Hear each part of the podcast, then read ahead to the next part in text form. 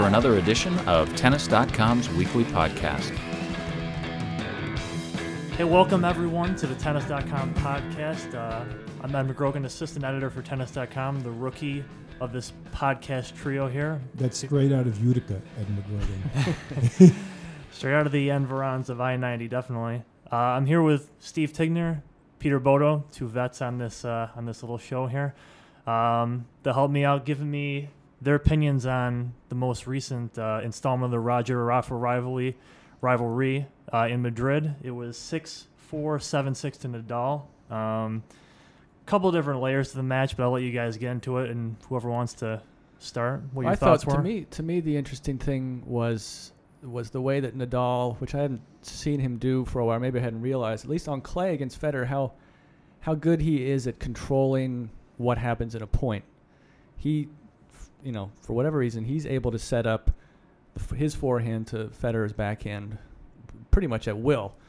And Federer, you know, Federer's not he when he goes back to Rafa's backhand, Rafa had the answer with his backhand, and that seemed to me to be the basic difference is this this ability that Nadal has to to sort of take control of points and, and work them the way he the way he wants to, which I guess has always been true of him against Federer. Maybe he's the only guy who can do it, but really seemed apparent to me in this match. I yeah, did- you're just figuring he's just figuring out what he's been watching all this time, you know. Right. but it, no, it's Yeah. actually I think Well, it, came, it just seemed clearer than ever. Yeah, maybe, yeah. maybe because they hadn't played for a while. yeah, Steve's entirely right. I think you know, and, and what you know, one of the one of the elements in that really is Rafa's quickness, which is something that doesn't get talked about that much because he's got so much power and you know.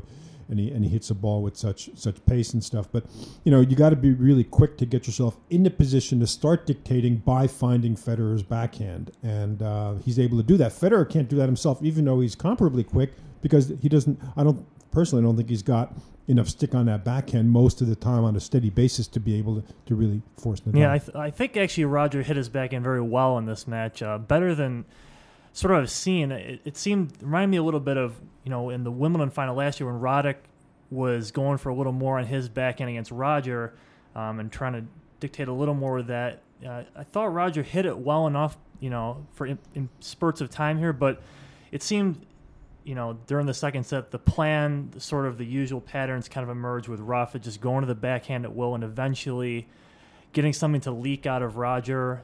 He was hitting most of the errors or was setting up a short ball that it seemed like over time the you know the usual plan sort of played out here. But I, I did think Roger you know contended very well. Good second set, a little more clean I thought than the first set, um, and it you know reminded me I guess a little of what we've been missing for about a year or so. You could Um, also see that Federer to win points, to get points on clay against Nadal uh, into his favor, he has to do something extra, something special. Like he he went into, went to the drop shot a lot, which he did effectively last year, and he he did it pretty well this year. But it's also a, a risky shot. He missed one. I think it was in the tiebreaker when he had a chance to really to really um, get a lead in the tiebreaker, and he missed a pretty easy drop shot. You would you would say it's an easy drop shot, but a drop shot is a risky shot. And if Federer feels like he has to go to that kind of thing, you know that Nadal has Nadal has that edge where he can stay inside his Yeah. game, and Federer Yeah, has to yeah. leave his game a little bit. Nadal's just going to sit back and say, "Okay, bring it on. I think I got a solution for this." And Federer's got to be thinking, you know, what can I do to sort of change things up a little bit, or or to to to to, to get the heat off me, to get the heat off my backhand and stuff like that. So the dynamic is pretty interesting. It's like the, you know, Rafa puts up that big wall of a defense basically, and then starts moving forward little by little, and that's becomes the um, the theme of the match. Right. Yeah, I mean he he definitely I saw throughout the week went to the drop shot a lot. I mean against Gulbis when Federer got back in, and even thinking back to the Australian Open, would you have thought that on a match championship point he would have went to a drop shot against Murray? He ended up not making it, but it, it seems like inconceivable for the Federer of a few years ago. yeah, he's but come around to that shot. Yeah, Once he, he used to say that it wasn't really him, though he It wasn't a manly man shot. Well, it wasn't. It just wasn't him. But I think he always he always used it. I don't know if that quote was completely accurate. I think he he's always had the drop shot. He just maybe he's just you know used it more now. But Well, um, He needs something that's pretty clear because uh, you know at least in this time of year. But you know this, uh, I'm you know what, what really struck me to this time was, you know the the rivalry is so tilted to Nadal on clay, You Mhm. know, 13 of those 18, those now record 18 Master Series titles, 13 of them on clay. You know, it's and when you look, there's only there's only three Masters. You know, granted there were once four. You know, then things shift around, surfaces shift around, events come and go and change. But you know, his the proportion of you know Masters shields that he's won on the clay is, is, is really through the roof. And that you know, there it is. He's got he's got a, a home base. He's got a real fortress for a home base, and he can conduct a guerrilla war. Absolutely. Um, I mean, looking at what Nadal's done, I guess in this whole clay season now. I mean, he's of course not hasn't he's now lost a match at the French last year to Soderling, and he's not, I guess, invincible on it if you want to call it that anymore. But with this recent display, I mean, do you put him? You know, is he as large a favorite there? I guess as in previous years, in previous years where he was just, you know, before this Soderling thing, before these injuries. I guess he's always had injuries, but is he? You know, the prohibitive. I think he, I think he is. One thing that's going to help him and help Federer is no Del Potro, no um, Davydenko. Not that those guys have ever beaten him on clay or beat him regularly on clay, but they have beaten him uh, within the last year pretty badly, and, and, and they are dangerous. But they're not there. Um, the one thing, so I would say Nadal is the favorite equally as he used to be. The one thing that may come into play is that he he had a great clay season last year and then lost. That maybe that's in his maybe that is that's in his head a little bit as he gets to gets to the French. Like, God, I can't have that happen again. So maybe that's something that plays that plays in his head. But other years he's had a dominant clay season and then just rolled through Roland Garros as well. So he, I think he's back to where he was, you know, two years ago. yeah, yeah.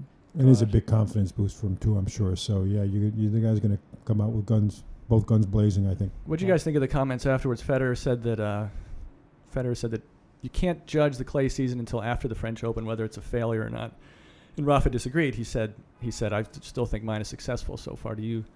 Which side do you guys take on that? I guess, I guess it, you know the past few clay seasons, of course, Rafa's dominated them, but the momentum has sustained itself through the French most of the time. It seemed like, you know, the winners in those, you know, who's been playing well in the clay has been done well in the French as well. So you know, I I think there's some stock, but you have to consider with these two guys, they're really only measured at this point almost by what they do at the majors to begin with. So it's, you know, based on them alone, you might only want to look at what they do in Paris. But Definitely, Federer believes that. And he's I think he sets up these Masters events to to set himself up for the French. But I don't think he's at a different stage of of his career. He's he's closer to the end of his career, and he's thinking historically, and he's he's pacing himself. Whereas Nadal is he's still wants to win these tournaments, if not as not much as Paris. These these tournaments still count to him. He's in- still got the big way. reaction to them. Yeah. Yeah. He's Well, Yeah. Federer's Federer's saying what he's got to say. Basically, I mean, if you were a coach or a psychologist or or Mirka, what would you tell Roger? You you tell him, hey, listen, the big one's yet to come. so Right, you- right, you're looking good. You're stronger. right. You know, Yeah. and so you know, Well, he's gotten a lot better than he was, you know, three weeks ago. yeah. that's true. Well, speaking of, I know someone who thought this was a big event was Aravane Rezai in the women's final. This is by far the biggest win of her career. She beat Venus Williams six two seven five. Um, this is a very impressive performance by Rezai. You know, hit it, went bold, everything. Uh, what did you guys see in this match? Yeah, she beat. I mean, she beat Justine early in the week, and she ended by beating Venus. Um, and she out hit Venus. That it wasn't defense. It wasn't Venus. I mean, v- Venus missed shots, but but Razai's backhand very, very solid, very Im- impressive at, at the end. She saved six six set points in the second set, which is you know you would expect that out of Venus, not out of Rezai. So very much different player than I than you know than she has been in the past this this past week. Well, Venus had her chances there to extend it. I think you know this is I think a continuation of what we've seen in the bigger tournament season. Uh, Venus has played really well. I mean, she's won I think 24 matches or something. Yeah, 20, you know, 26 and four. Yeah. 26 and 4 you know Yeah. she's you know it's hard to fault her play but but nevertheless on the biggest occasions you know the australian open granted she was beaten in a, you know in a tough match by a good player no you know no problem but you know then miami she she really sort of went to pieces against Kleister, played a terrible match against Kleister, and now here in Madrid with a chance to win this title against a number four, 24 ranked woman in the world. Now, granted, they were one one and one head and head, you know, going into the match, but you know, you just think you know these failures at these you know at, at these really big events got have got to be a little bit Yeah. disturbing. Yeah. It's a strange theme for her. You you don't think of her as somebody who doesn't play the big, the big tournaments well. She always, I mean, she has in the past, but but if you look at the record now, she hasn't recently. But she you you look at her play and you think that she has that kind of confidence. But once she when she lost those six set points to Rezai, she really looked you know disappointed, and she didn't play nearly as well after that. Yeah. She also was almost double bageled by Jankovic in Rome. In Rome, right. Yeah, so th- she's had her losses have been few and far between, but they've all been sort of head scratchers, really. Um, Yeah, I think what Steve said about Rezai's backhand, you know, it's you know, I think I think if you go out there against Venus, you know, and it seems like it, it's more true this year at, at bigger events and at smaller events even. But if you go out there, if you just play solid, if you just keep the ball in play, you can't just keep it in play, pop it over the net. But if you if you play steady, reliable, consistent, keep your game under control, keep your emotions and your focus under control, then you're in with a shot. Because I think that the, the one element that's lacking in Venus, I think, has been lacking for for some time now. If you, you know, it's been ages since she's won a Grand Slam other than Wimbledon. I mean, you know, that's 2001. yeah, 2001. So I mean, that's a pretty long time to, to go without another Grand Slam. So it kind of tells you something. I think her game is there's a kind of an element of, of consistency, and especially consistency when she really needs to be consistent. That seems just you know not to be there or comes in and out. Yeah. One more um, takeaway from not really takeaway. Part of Madrid that may have been overlooked was the Bryan brothers as well. They won their 61st career doubles title on the tour, um, tied themselves with the Woodies, um, and you know it's a like certainly an over certainly an under you know reported thing today about doubles. But um, any comments on this from the golden era of doubles, maybe or Well, you know, I mean, what you got to give Bryan's credit for is is the overall effort to make doubles matter. You know, I mean, and uh, you know, you, you got to love them for that. They, um, you know, all right, granted, neither of them was uh, appeared to be on track to have a big singles career, so doubles was kind of an only option. But they really built something with the doubles, and you know, you'd like to see them get a little more credit. You know, I, I mean, I think there are always questions about doubles, and unfortunately, you're going to suppress some of these discussions. You know, there's the issue of well, the top players don't play doubles consistently. So, what would happen if you know if Nadal and Federer were playing doubles as, as a doubles team? You know, uh, you know those are would they have 61 titles? You know, in the Woody's era, basically, you also had you know du- dedicated doubles teams too. Uh, but they, they also suffered from the same thing. You know, a lot of the a lot of the top singles players who tend to make the best doubles players anyway, you know, d- don't play the game. So, you know, it's hard. They're trying to drive, move the ball forward for the for the game of doubles. Not a lot of people are paying attention. Their colleagues aren't particularly p- paying attention, even though the ATP has made a big push to kind of raise the profile of doubles and, and, and get them a little more attention. Yeah, they've done a. I mean, they've done a lot. They've got great energy. They're an, they're an act too. They're not just a team like say Nestor and Zimonjic. They're a fine team, but the but the Bryan brothers have a they have an act. they're twins, but um, they got their stick right. they got a shtick. They got to you know they they do more than just just play matches. But they um I know Bob was criticized when he when he gave up his singles career because he he was a semi promising singles player. I know he I know he got some some criticism when he did that and just focused on doubles. But I think you'd have to say it's the right decision. And they they add another element to American tennis to to at least this country's uh, tennis, and they're very representative. I think of of American style tennis. Yeah, the Davis Cup team certainly is glad to have them Yeah. dedication wise. And um, this week, I guess before we look ahead to the French, we'll save that for a future edition. But um, speaking of team competitions, Pete, you wanted to mention um, another event that might get glossed over: the World Team Cup in Dusseldorf. Um, you know, it's been around for quite a while now, has it not? And Yeah, I wish James were around too. I could I could give him a Yes, he- little stick because he's always he's always lobbying about changing the Davis Cup and stuff. But you know, you know, you got to ask that question: Why hasn't the ATP you know Dusseldorf World Team Cup event become more of a big deal? It's barely on the radar for most people. And you know, the irony in that is that, that event is actually very successful. They've built a, a, a very good local tradition. They get a tremendous number of people turning out to watch the matches. Now, granted, it's the week before the French Open, so you know, a lot, a lot of the top players are not competing. That's always, you know, whenever you have a tournament struggling or an event struggling, can almost look look. The culprit is almost always lack of support from from top players. But you know, it ought to get a little more attention than it does. I mean, they've, you know, this is a consistent event. This this event's been on the calendar for a long time. It's the actual only official World Team Championship of the Pro Tour itself. And you know, and you do have good players playing. You know, maybe you know some of the top players aren't playing, And but it's also the type of tournament when people com- complain about Davis Cup, the World Team Cup has that aspect of everything's done over the course of a week in one place. It's you know it's it hasn't been marketed, it hasn't been prioritized or marketed well, but it has. It is what people talk about when they say they want to change the Davis Cup. It just hasn't been.